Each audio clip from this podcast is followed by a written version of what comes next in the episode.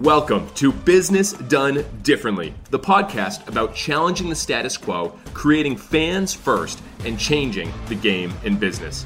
I'm your host, Jesse Cole, and it's showtime. Our guest today is Dr. Kevin Freiberg. He and his wife, Jackie, have co authored eight business books, including the international best selling book, Nuts The Story of Southwest Airlines. Kevin and Jackie have presented to over 2,000 companies across the globe, challenging leaders to stand out instead of fitting in a sea of sameness.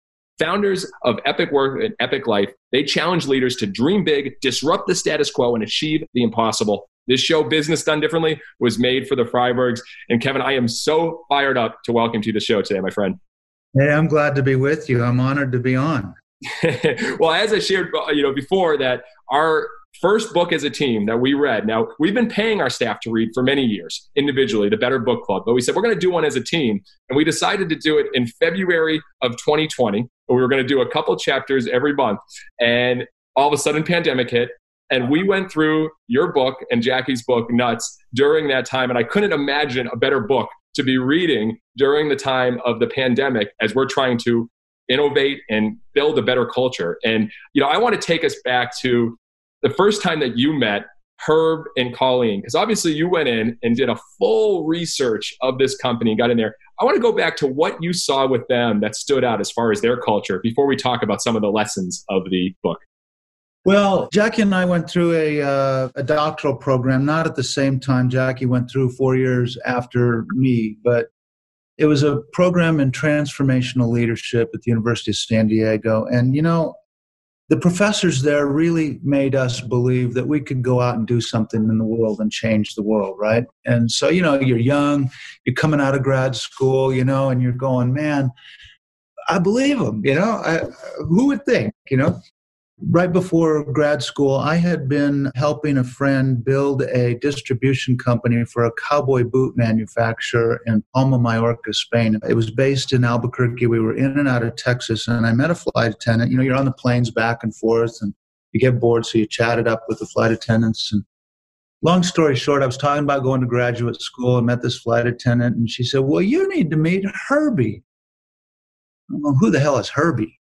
He's our chairman, he's our boss. They talk just normal. And uh, I said, well, tell me about Herbie. And the more I learned, the more I said, man, I got to meet Herbie. Roll the tape forward. I asked them, Herb and Colleen, if I could come down and do my doctoral dissertation on them and Southwest. And the reason was because I learned enough about them to say, here's a company that is not afraid to talk about loving people, they are always going left on red in terms of doing radically different things. They have a hell of a lot of fun doing business, and yet they're this disciplined, on time, safe airline, right? You can't run an airline if you're not disciplined, right? So people think, well, you can either be fun or you can be disciplined, but you can't be both. And I'm going, man, this is a beacon on a hill. This is a shining example of everything I've been learning and what I want to write about when I wrote to Colleen Barrett, one of the co founders, she said, We'd love to have you come, but we have a battle going on with the United Shuttle on the West Coast. And this is going to take time if we're going to do it right. We don't have the time. Sorry. And I wrote her back and I said, "You know, no, no, no, no. You don't understand. If you don't say yes, you will be halting the advancement of leadership studies from here to the end of Kingdom Come you can't say no to this. And I, I just kept pressing, you know. And finally, she said, "Okay, we got a little window. Why don't you come down?" And that started the greatest business relationship of Jackie's in my career. Oh wow! And so when you met Herb and Colleen, so obviously you were obviously when you first got over to their headquarters and spent time. What were things that stood out that you were like, this is a little different? Like, I want to take us behind the scenes. That's one of the best things you do of these gutsy leaders. You take us behind the scenes in your book share us a little bit about what you remember seeing how they led and how they carried about their business. I remember vividly like it was yesterday, and it was a long time ago.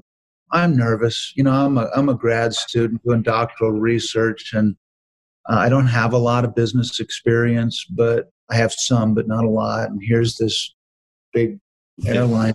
First thing I remember, I walked in, and Herb's got a cigarette in his mouth, and he reaches through the door of his office and grabs me and pulls me in and says, Kevin, how the hell are you? And it was like in a nanosecond, he just disarmed me. And that's the magic of what's going on there is that personality ripples throughout the whole culture of the organization they just aren't pretensive they aren't trying to be somebody they're just you know herb said you know what? Why do you have so much fun in your culture? He says because i want to go to work and have fun. I want to be with people that i have fun with so that's the very first thing i remember. I was very nervous and he just put me like from that point on it started a 30 year friendship. When we did the research for nuts, so this is moving forward a little from your question, but it speaks to your question.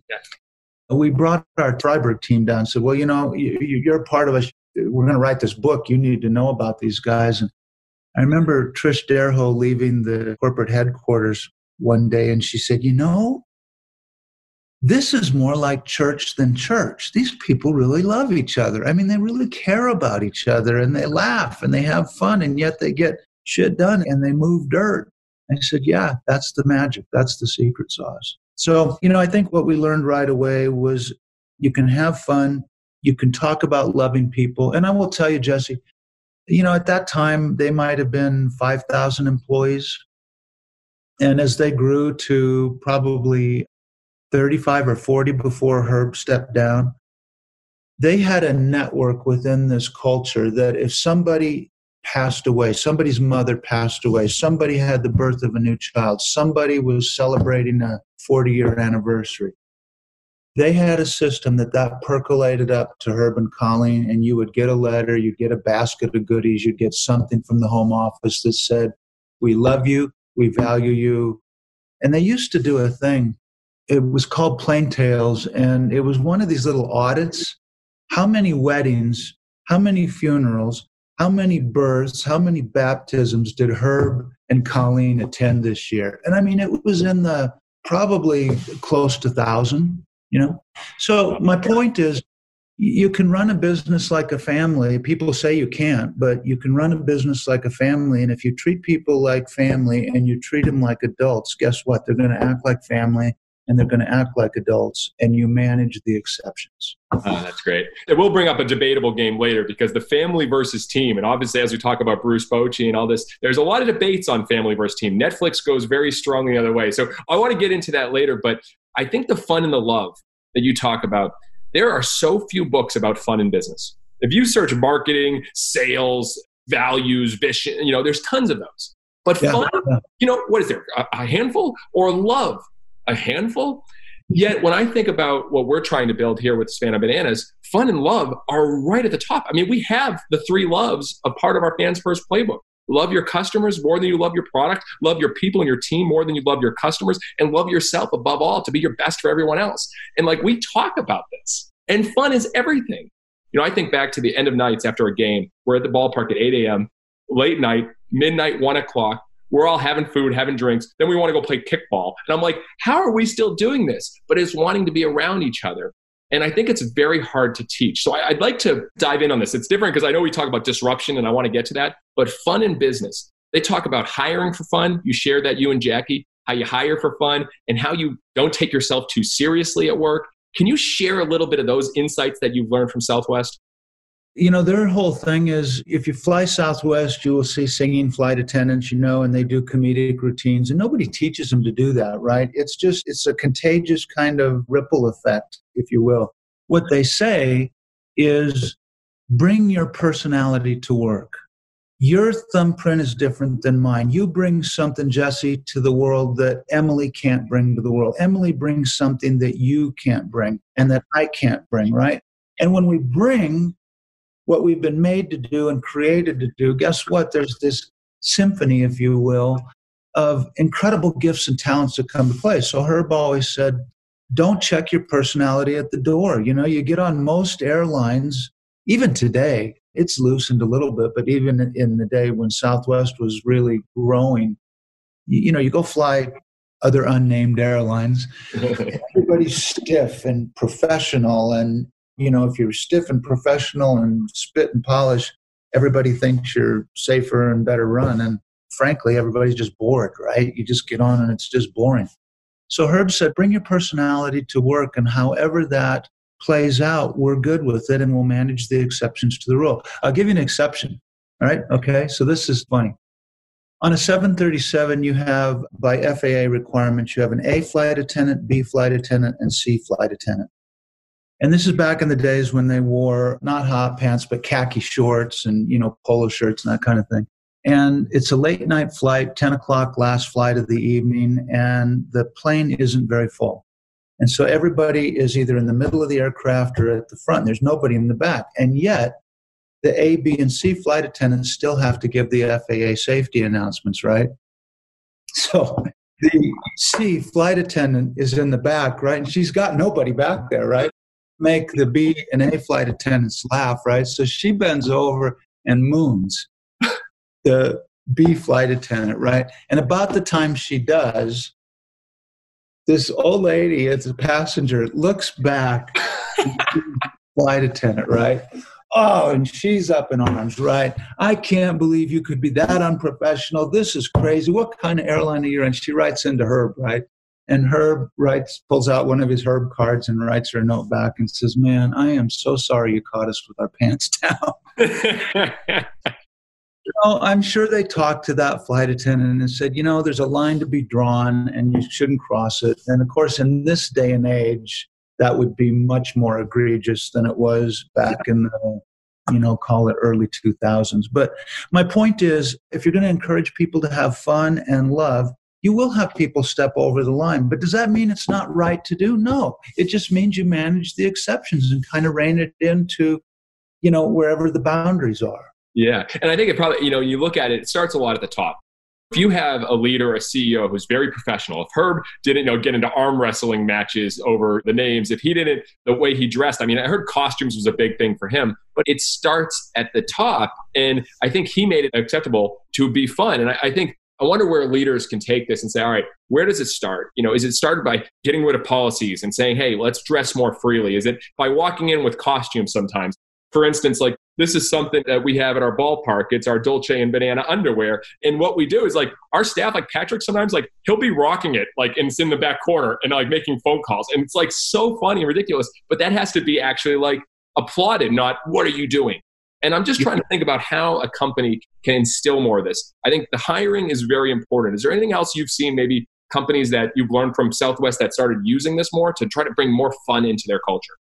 Well, the one thing that comes to my mind, Jesse, immediately for senior leaders, because you're right, it does ripple out to the top, right? You know, you and I have both been in fear based cultures, and you can smell them and feel them and touch them a mile away. And usually you can trace that right up to the top. You know, people are afraid, right? And then you got Herb who pulls me into the office, disarms me, and it wasn't just me. He does that with everybody. And so it creates this more level playing field. You know, my message to senior executives today. You say you want to have more fun, be yourself, number one.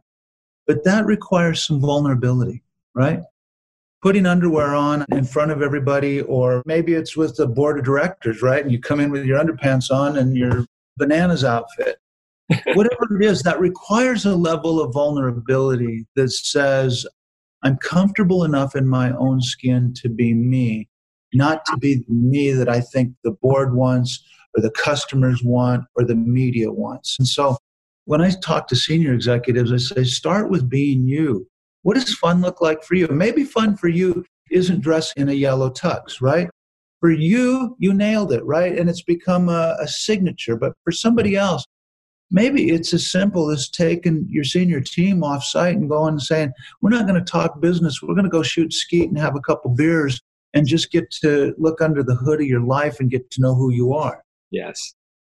Fun comes in many flavors, and I don't think it has to be the Southwest flavor or the Savannah Bananas or the Freibergs or whoever. I think it's got to be you and it's got to be real. I don't know if that makes sense. No, it does completely. And it's just, I think a lot of times people need examples too. Like, for instance, the Southwest Shuffle that they did during the, what was it, the 86 Super Bowl Shuffle. When we were reading that, it was actually during the pandemic, and we said, all right, let's all do our own music video and literally, we said, everyone at home film Dancing by Myself by Billy Idol. So during the pandemic, Dancing by Myself, and we had everyone turn their cameras on. And you're right, that does take vulnerability. And like, how would an introvert do that? Well, when you're doing it as a team. So we said, everyone, do a video of yourself. You know, I'm in the bathroom with singing into a plunger, which was really disgusting in retrospect, but we're all having fun and doing it. And we put it out. And I think that starts gravitating more people to have fun. And it takes examples. And like just reading about that Southwest Shuffle, I never knew about that. I was like, let's just do a music video with our whole staff during this time and put it out. And I think that's part of the things. And contagious is what it is. That yeah. vulnerability is contagious because my thing may not be singing in the bathroom to a plunger, but I'm going, man, if he can do that, I can go do this other thing, right? It has a tremendous ripple effect because somebody was willing to break the ice and be vulnerable. I love it. I want to go from that into celebrate everything. This was a chapter you had in Nuts about celebrate everything. I think this is so key, especially now. Share a little bit of that insight, maybe some stories and things they've done, and how companies can find more ways to celebrate. Yeah, well, let's talk about what you celebrate because when you say everything, everything means everything, right? So Southwest is magnificent. I mean, if you walked their hallways and saw just the decorations on the wall, thousands and thousands of square feet of pictures of employees doing heroic things and you just go you walk through it it's like a museum and you say who are the heroes of this company well man there's thousands of them because they're constantly being celebrated for doing things. What type of heroic things like what were they showcasing? So they have a program called heroes of the heart. And heroes of the heart every year the senior i think it's now company wide is it's nominated and voted on through a committee company wide but it's a department that is lauded for outrageous service right and it could be internal customer service with employees or it could be with the people who fly in the airplanes uh, it could be a municipality if they're a department that has to work with the city of chicago to get more gates out at midway but whatever it is, that department is nominated. And then their name, the name of that department, flies on the outside of an airplane for a year, and they call it Heroes of the Heart. I'll give you another example. The FAA keeps three statistics, if I can remember them right on time performance, best customer service, and uh, sorry, I'm not remembering the third right now. It'll come to me. There are just simply three statistics kept by the FAA and the Department of Transportation. Southwest was the best in a year, so they went out and bought themselves a trophy called the Triple Crown. And they won it the second year, and they won it the third year, and they won it the fourth year, and they won it the fifth year. Well, in the fourth year, you know, you've kind of won it four years in a row. It's like you won the World Series four years in a row. How do you keep this team motivated to win another one? They said, listen, we will do something incredibly special for you if we can win number five. Well, they went out and won number five. And so they're going to buy an airplane anyway, right? Because they're constantly adding airplanes to the system. So they painted this airplane and called it Triple Crown One. And at the time, they had 25,000 employees. And on the overhead bins in the airplane were etched in the bin you know, when the bin slides down. Yeah. The signatures of every one of those 25,000 employees. Now think about what happens. You're a passenger and you get on the plane and you you see the plane maybe painted from the outside, maybe from the jetway, maybe not, but you get on, you slam down, you put your baggage in, slam down, and you see, you know, 50 signatures on this panel, and you look at the flight attendants, what's that all about? Glad you asked. We'd love to tell you. Did you know that we've won the Triple Crown five years in a row? Think of the pride of flight attendant or a pilot or a provisioning person that gets asked that question and then gets to tell their story. Huge form of recognition, huge form of saying, if you want to know what we value most, it's our people. Mm. And you said it earlier, but I want to just put an exclamation point on it.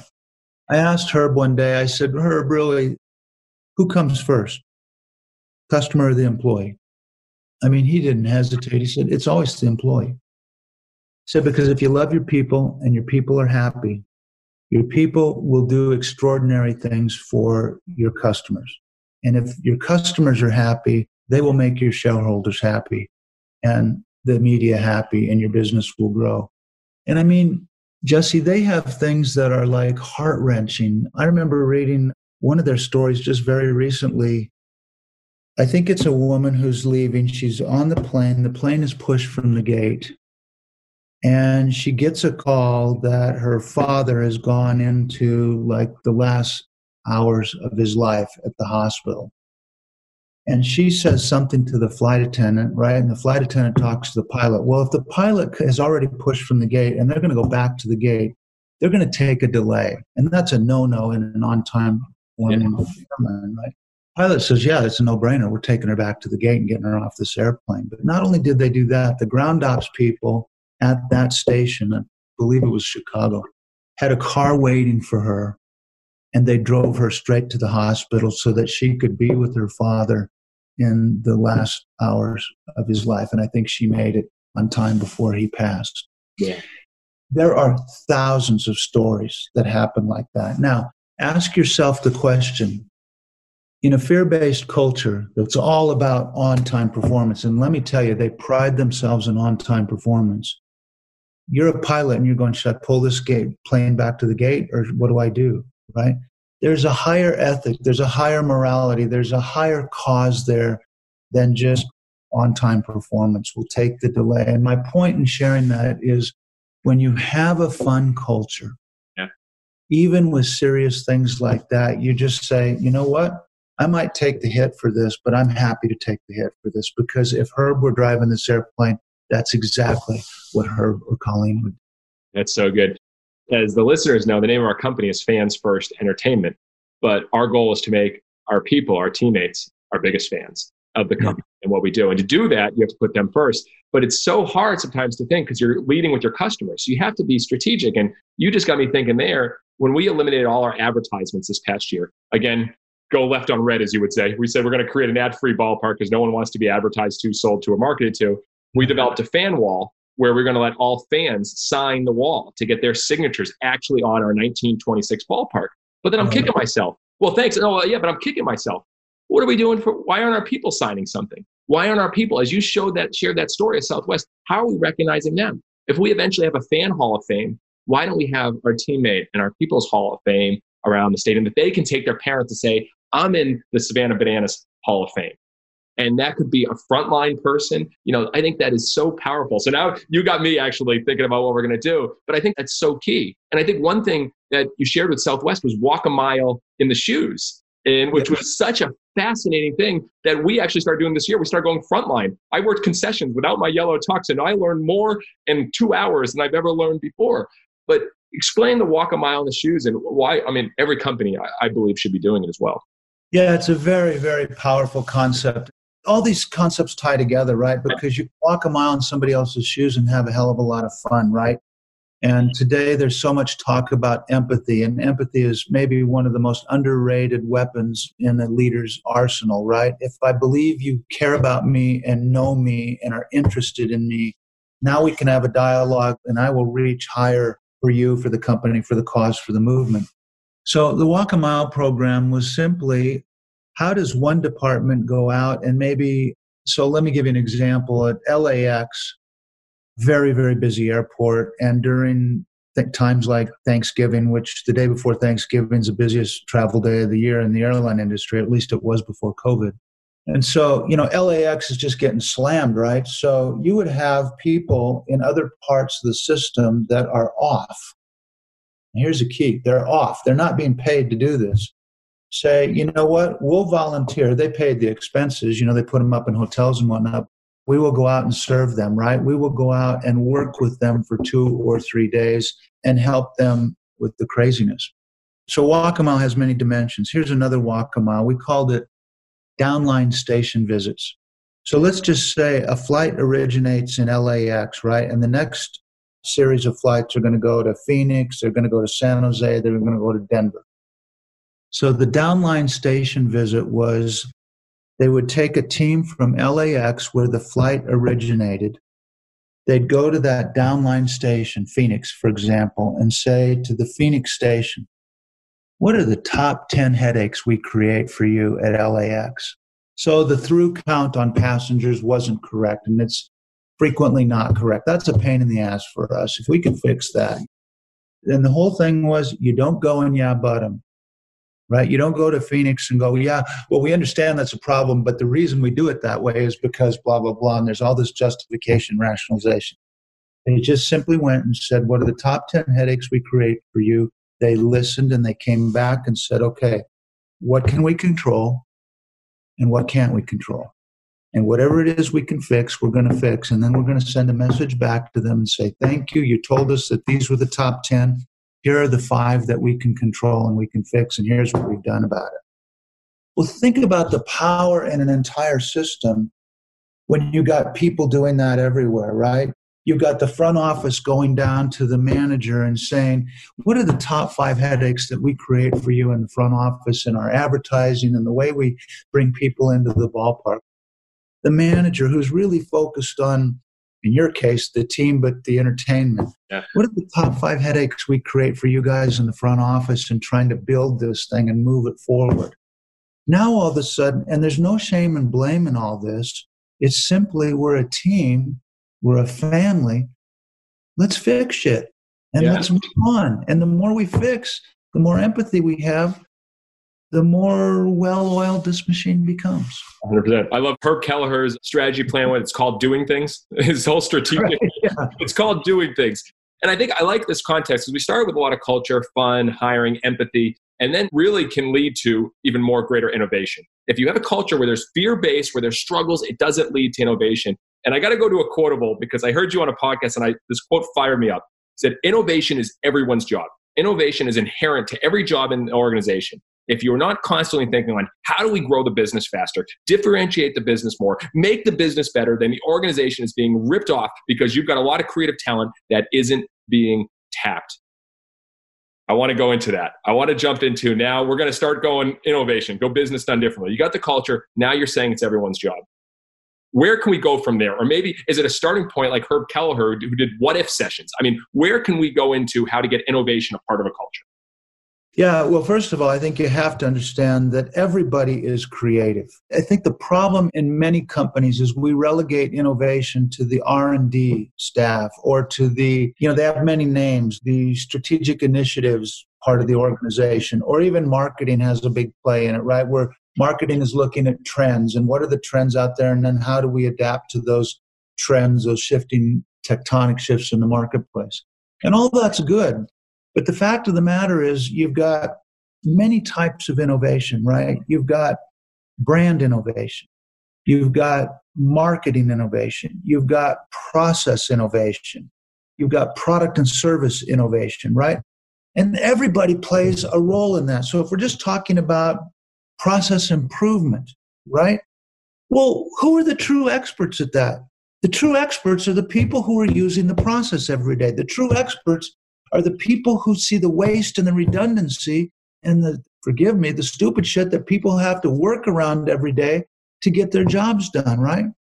Well if you say to them you're responsible you're creative you're innovative we value you what's the fix? If you were ceo for a day and you had this goofed up process between the handoff from the call center to the warehouse who puts the box on a truck that gets to somewhere, what would you do if you were CEO for a day and going to fix this process? Now, think about it. I don't care if you're an organization of two, 200, or 2,000. If you got 2,000 people that come to work every day and say, innovation is my job, it's not a collateral duty. It's not something we hand off to the geniuses with white coats in a lab somewhere. Now you got everybody asking questions like, what if? What if we could take a radio transmitter in healthcare and put it in a little pill that sends a time coded, secure thing to a patch on the patient's arm that dates and time codes the med taken, and that could send it to the caregiver, right, and say, we know they're taking the right med at the right time in the right place how many billions of dollars could we manage out of the healthcare system? Because somebody thought of that because half the problem half a significant percentage of the problem in waste in healthcare is people not taking the right med at the right time right? Think about that. But somebody came up with that right? I don't know about you man but i want everybody in my organization thinking about how to grow the business faster improve the business better differentiate the business more. Because guess what? I'm a smart guy and I have a lot of education. I don't know it all. I can't be it all. I don't want to do it all. I want to do it with my people. 100%. Well, you, it, what you talked about, so you can either be a spectator or you can actually play the game. And I think the way we look at it, it's even at our games, our spectators would be spectators for every other baseball team. They're a huge part of the show. We strategically script the show so they are dancing, they are singing, they're going on the field, they're experiencing, so they feel more ownership in what they're doing. Now, that's what the fan perspective, but you have to make it feel with internally your team. How are they not just like, oh, well, someone else will fix this? We need problem solvers. I mean, we first need problem finders and then problem solvers. And a lot of mm-hmm. people just said, it's not my problem. And so, again, right, right. what have you seen more? It just, hey, I love the top five headaches. I love that. Is there any other thing that you've seen say, hey, let's get more people sharing? I think you give people some tools, right? You say, look, even though I think you in your organization, and I'm flattered and honored, thank you, that nuts resonated for you and you took things and but but you took them and then you put your own twist, your own brand, your own thumbprint on them.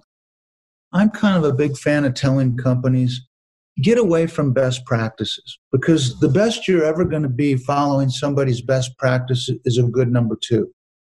We ought to be teaching the everyone who innovates crowd is we ought to be asking them what's new, what's fresh, what's next.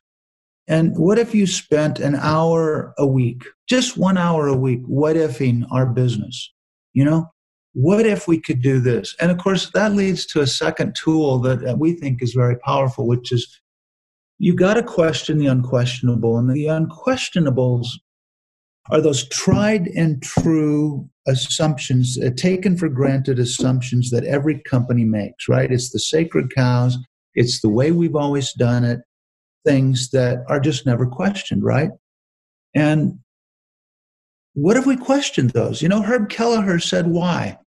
Why do we need a hub and spoke system in the United States of America? Why do we take people out of Roanoke, Virginia, small little airport, fly them into a hub like Atlanta, make them wait two hours to fill a big plane, and then fly them to the next hub. Why can't we just fly them point to point to point and give them 25 flights a day between Phoenix and Denver and make it convenient for them, right? That was questioning the unquestionable. You know, when they were bled to $143 in the bank and ready to just close up shop, and Herb's egalitarian spirit said, we're going to go toe to toe with these big carriers that got busted for antitrust violations. It was Continental, Braniff, and Texas International that colluded to stomp on Little Southwest. They had $143 in the bank. And Herb said, I'll do all the pro bono legal work. Let's go one more round with these guys in the courts. And so they had three airplanes at the time. And to keep the thing afloat, they figured out that they'd have to sell one airplane for a profit of about $750,000. And it might give them another month. But they went to their ground ops people and they said, We sold the airplane, but we are going to maintain the same schedule with two aircraft that we did with three aircraft. And everybody said, Well, how are we going to do that?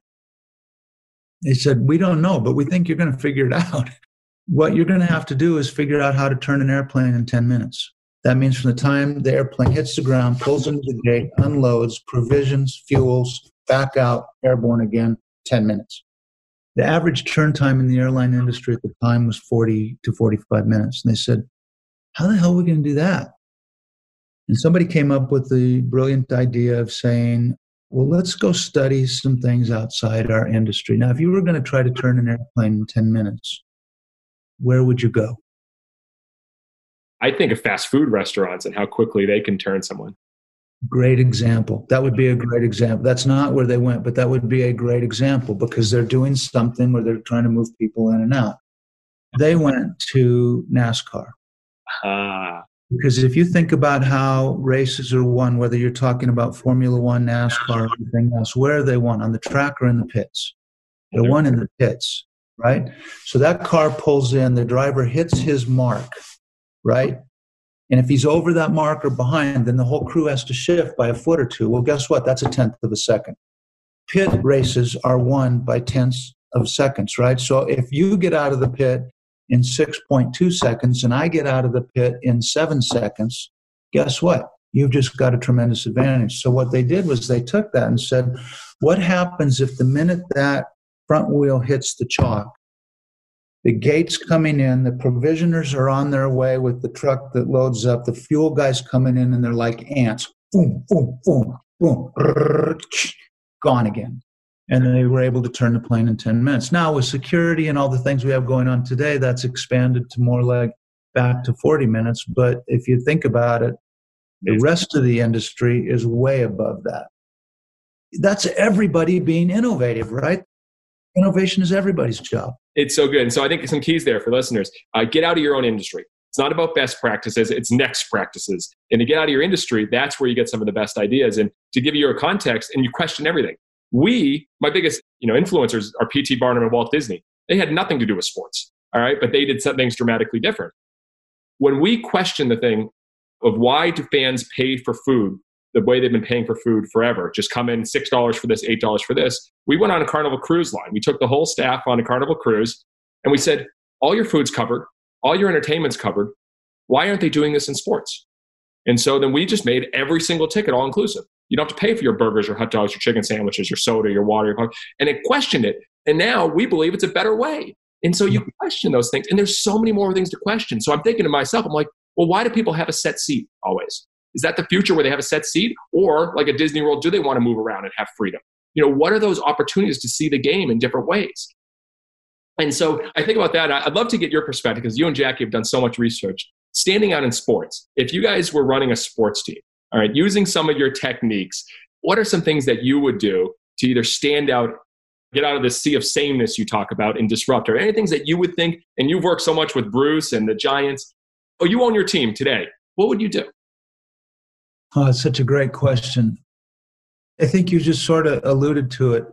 I would create way more variety. I would ask, what are the 25 ways that someone could digest one game? Right? I can digest it with going over here to this cubicle that's sort of elite. Maybe I pay for it, maybe it's all inclusive, and I get to peer into what's going on in the dugout. I get the close up view of what's going on in the dugout. Now, in Major League, maybe they wouldn't do that because they don't want to give away any secrets if something's going on in the dugout. But in your case, it's like, who the hell cares? You know what?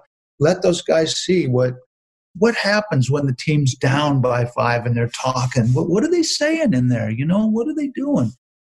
But my bigger point is, I would find a variety of ways for people to digest the game that is new and fresh. I love your idea about guess what? You're going to come take in a game and you're going to get to have four different seats in nine innings, or if it's four innings, if you take the game down to you know fewer innings, which I think is a great idea as well. Right? Baseball is long. You, you know, COVID. I'm going to get hammered by your listeners for this, but I'm going to say it anyway. For the listeners, please understand, I'm not cavalier about people who have been hurt by COVID and lives that have been lost. So let's get that straight. But if there's any silver linings in COVID, right, it's it's that this ugly thing is a package. What am I trying to say? There are some gifts that come wrapped in an ugly package. And COVID is an ugly package. But if it does anything for baseball, for example, it may say, you know what, the game is too long. Let's shorten it. Right? The season is too long. Let's shorten it. Or let's spread it out. You know, what if these guys played two months on, three weeks off, two months on, three weeks off. Because if you're a player, man, you're away from your family for six months of the year for all intents and purposes. Anyway, my point is what could we learn? COVID's been an ugly thing for all of us. What are the silver linings in it that come wrapped in an ugly package? And it might be that uh, in your case, we take the game down from nine innings to four and a half or five innings. We shorten it. We create more variety. Well, what would make people not want to have to go to the concession stand. You know, you look at, I watch a baseball game, not this year, obviously, and everyone's on their phones, they're talking to people because there's so much dead time. What would be an experience where you can't not watch it? And if you start asking those questions, you know, it's what I think is so interesting about this time. The World Series is the lowest ratings in the history of World Series. And yet more people are home than they've ever been. That doesn't say baseball, you better start doing some things or you're going to keep losing followers. Change but they've had they're a multi-billion dollar company And I think that's one of the best things about Southwest. As they were growing, they were battling and fighting challenges in the beginning that they weren't, you know, this is the way we used to do it. They were just kind of figuring out as they go. And I think that's such a good advantage for smaller companies. And I just wanted to spin off something you just reminded me of, Jesse, that I think is really important. And limitations don't have to be limiting, limitations can drive creativity. I think it was Marissa Mayer at Yahoo who said uh, creativity loves constraints. And you know, in the early days of Southwest, they didn't have the resources, they didn't have the capital, they didn't have the equipment, right? So they had to find creative ways. And I think in this time, this COVID hunkered down time that has constrained us all, if I were a CEO wanting to shake it up and go left on red, I would say, what are the constraints drawing us to be more creative about? How can we take those constraints instead of bitching and moaning about them and going, we can't wait to get back to normal? I got news for you. There is not going to be a normal. The world has changed forever. Now, how much we will go back to workspaces and collaborating and all that is yet to be seen. But I got to tell you, it is not going to go back to the way we knew it before COVID. And I think most people probably agree with that. So, how do we take this pandemic that has limited us in so many ways and let those constraints drive mm. creativity and help us find the, the silver linings inside the ugly package. I love it. I want to get into a rapid fire in a little bit. But before that, on that same point, I don't think you used it this much in the book Bochy Ball, which was great, uh, very so well done. But surround yourself with misfits. You were just talking about the organization and the culture, but I think to bring creativity, surround yourself with misfits. And I think back to Kevin when our first year we had auditions at SCAD for performers, and SCAD Savannah College Art and Design, not sports people by any means. And we had these auditions, and we had dancers, we had singers, we had improv artists, and we just hired them. And I'll never forget this dancer that we had the idea is like, could he break dance during the game? Could he be our breakdancing first base coach? Never played a game, never seen baseball. The first inning, he runs out in the wrong time. He literally runs out there and the other team is hitting. And we're like, no, no, no, no, no, no, no. And then he goes back out. And I remember vividly where I was sitting. And he just started doing the moonwalk and started dancing, not even knowing really what was happening during the game and fans' cameras started going up. People were going nuts. And then he learned how to adapt a little bit to baseball. But he came out with this outside influence that really changed the game. And I think how can you hire and surround yourself with misfits that didn't come from your industry, come from outside and bring a completely different perspective? I think you have to first get comfortable in your own skin and have the courage to say, you know what, people who are different from me, even though they might be a pain in the ass to manage sometimes and they might be eccentric, will add to the creative mixture of what we're trying to do here. That's number one. Number two, if you look across the world, where are the hubs of fashion and influence and creativity? Where are the hubs that gather the filmmakers and the fashion designers and the writers and the crazy, iconic Elon Musks of the world. They're in places like London, LA, Chicago, New York. Why? They're cauldrons for misfits, right? And you can be a misfit in New York City and nobody gives a rip, right? In fact, they value that, right? Because it's such a pot of diversity. And so that diversity does what in those cities? It creates the cutting edge.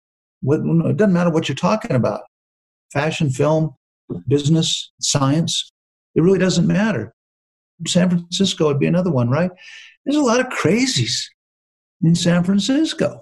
See, we need to hire more crazies. That you're inspiring me. We need to hire more crazies. But I think get comfortable in your own skin. It's such a good point because it's scary to hire someone that's so different than the way you are that there's going to be clash. There's going to be conflict.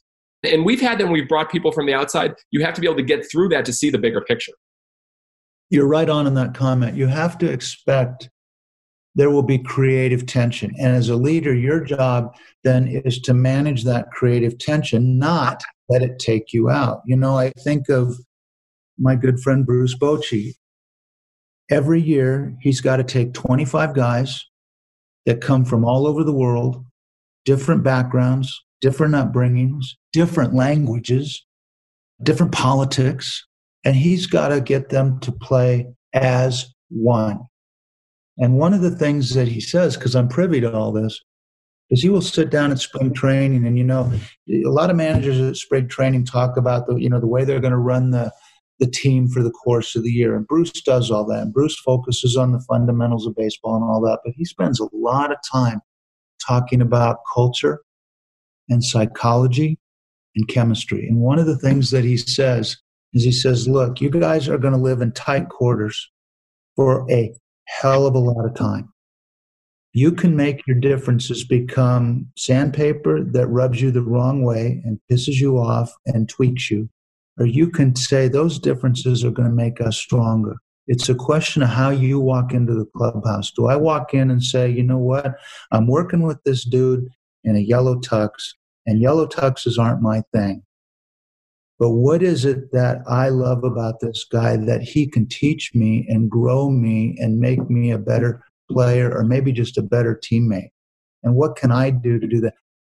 Bruce's point here is it's, it's don't just show up and tolerate each other's differences.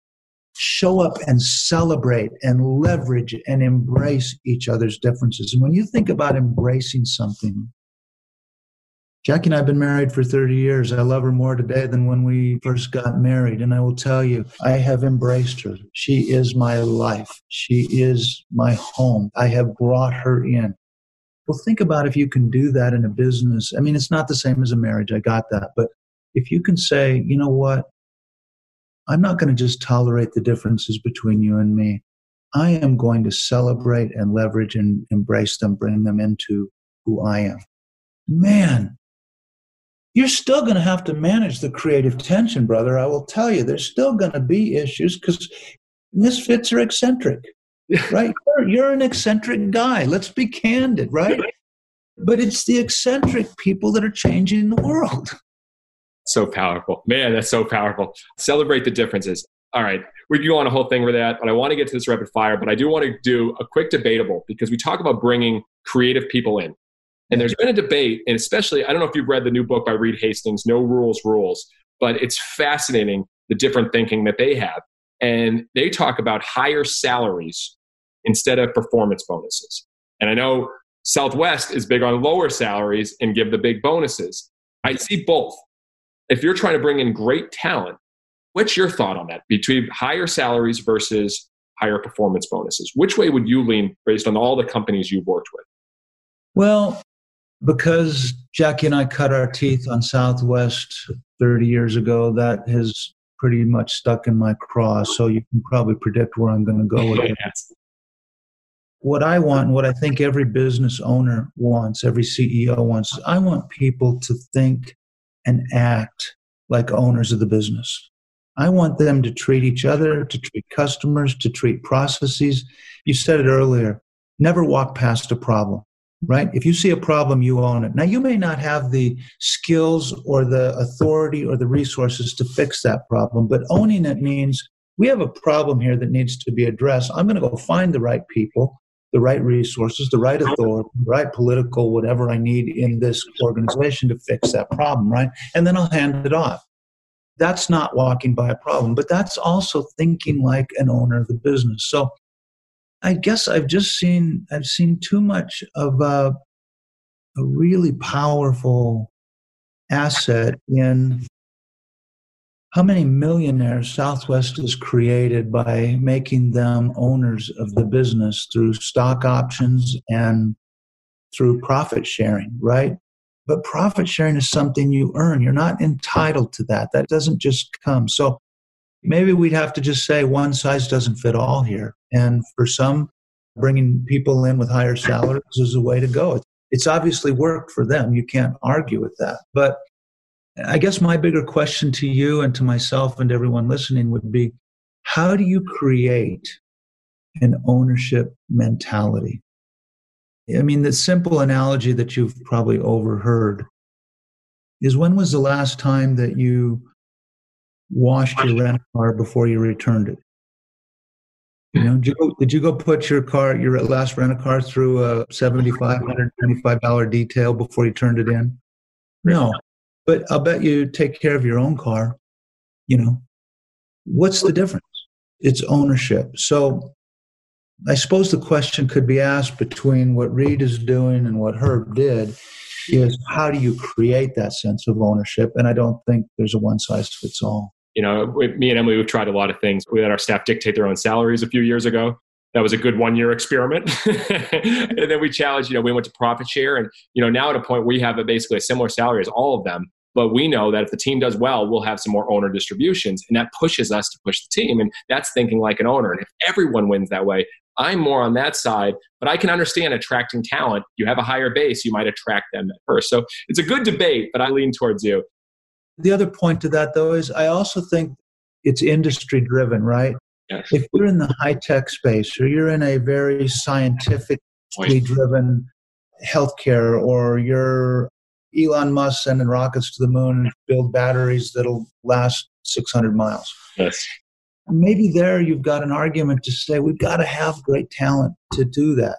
The kind of talent you're talking about in Southwest. Now, granted, Southwest would like a pilot to have a 737 rating and be pretty damn safe and be one of the best pilots in the world, right? Even there, I think they would just say that when people have skin in the game, they're going to think and act more like owners. So I think it might be industry driven a little bit. All right, let's finish the ninth inning here. So I've been grilling you with questions for a little bit, Kevin. So it's going to be flip the script now. All right. You are now the host of Business Done Differently. You can ask me one quick question. What gave you the guts to go left on red? Having to sell my house, me and Emily empty on our savings account, sleeping on an airbed, and down to our last dollar. And when we first started, not being able to pay myself for three months. And when you get those constraints, those limitations, those realities, you have to change. You have to alter. You have to do it. And then you also have to know that, hey, does it fire you up to do the same thing as everyone else? Does that get you out of work to say, all right, we're going to be the same baseball team as everyone else? We're going to compete in the same game. We're not going to do things differently. And for me, it was like, let's try dramatically differently. So I love this left on red. You keep bringing this up. I think this is so so good. But as you know, you have to not be afraid of what can happen. You have to believe so much in the bigger picture of what you're doing. And it's such a big problem, and there's so many constraints. And for us, we always start what are the problems? What are the friction points? And if we don't like it, if we, if we get bored at a baseball game, if we hate getting nickel and dime, if we don't want to be advertised to, if we don't want shipping charges, if we don't want all that, why do we do it towards our customers? And that ends mm-hmm. up being left on red because we're not afraid to throw away short term profits for long term fans. That's a big, big difference. It's so, also walk a mile, walk a mile in the shoes thinking, right? It's like, how do I think like a customer? How do I adjust this game and experience this whole entertainment experience as a customer? If it doesn't work for me, why am I going to foist it on them? I love that. Great question. I, I, do have one other question though. Come on, now you're breaking the rules. You are going left on red. Of course. But you know, Jackie and I are spending a lot of time right now in this whole area of how do you help people become courageous and vulnerable? Because those are two sides of the same coin. Think about this just for a second. There is no courage without vulnerability, and there is no vulnerability without courage. Play that one out. Think about it. You and Emily chose to do something courageous, but you had to be vulnerable to do it. Mm-hmm. You were vulnerable in doing it, in executing, which required you to be courageous. And mm-hmm. think about there's the bigger thing here. My other question to you, and I think we could spend five more podcasts on this, is how do we help people not be fearless? Because I don't think you're ever fearless completely. I think even Elon Musk is scared of things. I've seen his emotion on TV. But how do we help people fear less. I've been obsessed with small bets. You know, you got to teach the idea of small bets. For me, even just wearing this yellow tuxedo, I did it, you know, at our games. I was first a black tuxedo, but I almost melted because it was 100 degrees that night. then, then I went to yellow because it stood out with the colors. And then I was comfortable at our games. And then people asked me to start speaking in it, being MC in it. So that was a new step. I had to get deeper in the pool. And then when I started, you know, wearing it more regularly on every show, going through airports, Kevin, back in the day, the looks that I would get, that was I was nerve it was nerve wracking. But because I took these small bets, just this became more acceptable, became more normal. And so, what are the small bets that you can do something different and try? And you know, we just bought poker chips for our whole staff. And we're giving poker chips to every one of our people, and they have to use their poker chips on different things to experiment. And we want to celebrate the things well, that bet was off. You know, we want to celebrate that and make it okay. But the key is we have to do that first from the top. So I'm fascinated by the courage and vulnerability, but I always think it has to be small bets, small bets, small bets to get the courage to be able to take bigger bets, which then drives even more vulnerability back and forth. So I love that because there's no growth inside the comfort zone, right? And so small bets, one little bit at a time, yes. expand that comfort zone. I think you're right on. Yeah, I started. We had a players' dance for the first time back in 2007. That was the only new thing we were doing. But because our fans started liking that, then we went further with a male cheerleading team, and then the Banana Nanas, then the pep band. Because that one bet worked, we kept adding more things, which people would say were different. And so, great question. We're moving on. Question time. So those are great questions, but if you want better answers in business, you have to ask better questions. You've been asking questions of the greatest companies for 30 years, asking questions of yourself, Jackie. What are some other great questions you're asking right now? Well, I just asked one of them. I mean, it's, it's how do you create a courageous culture? How do you help people get over their fears? Mm, good one. I'm, I'm, threatening to write a book uh, that would be a very personal book called Fear Will F You Up.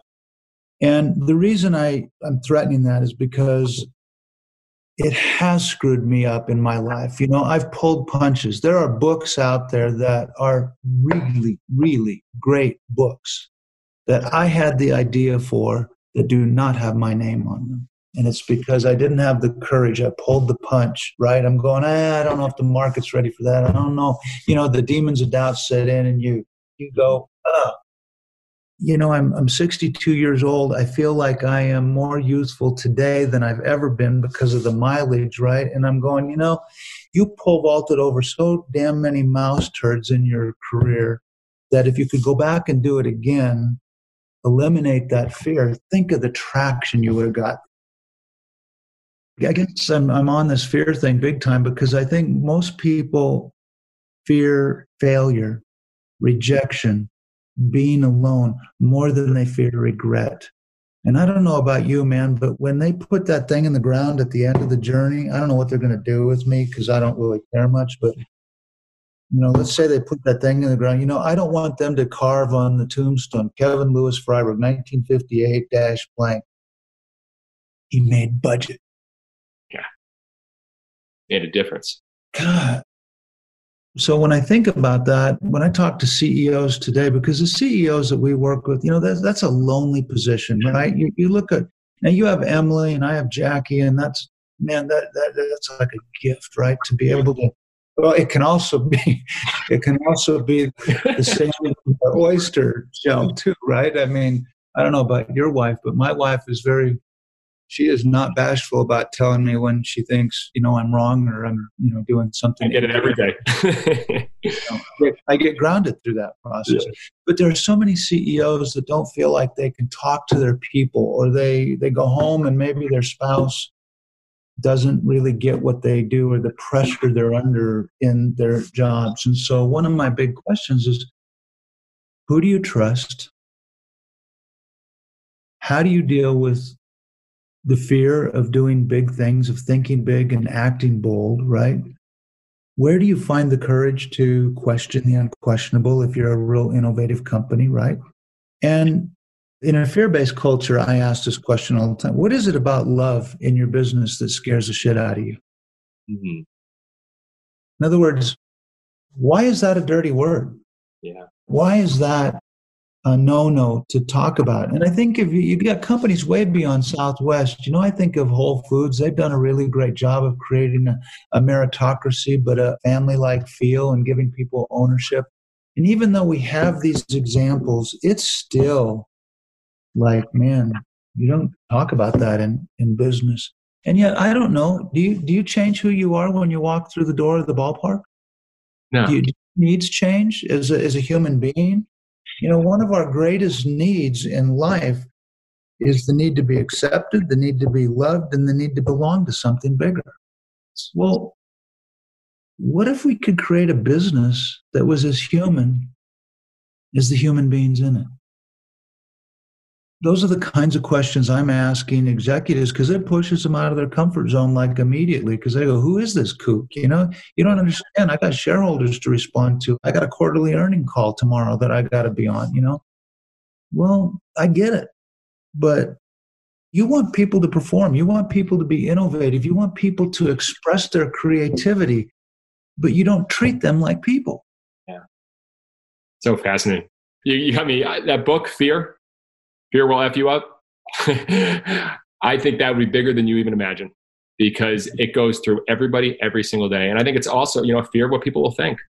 That's one big that, that holds everyone back. And especially now with social media, whatever you put out, you get that immediate reaction. Will people like it? Will people not like it? That book's an important book that needs to be written. And I want to finish with these quick final four right now. With that fear backdrop, innovate now. If you could give one tip that a company, a leader could go back to their office and innovate now, a little technique, a trick, an idea, we may have touched upon it, but what would be that idea?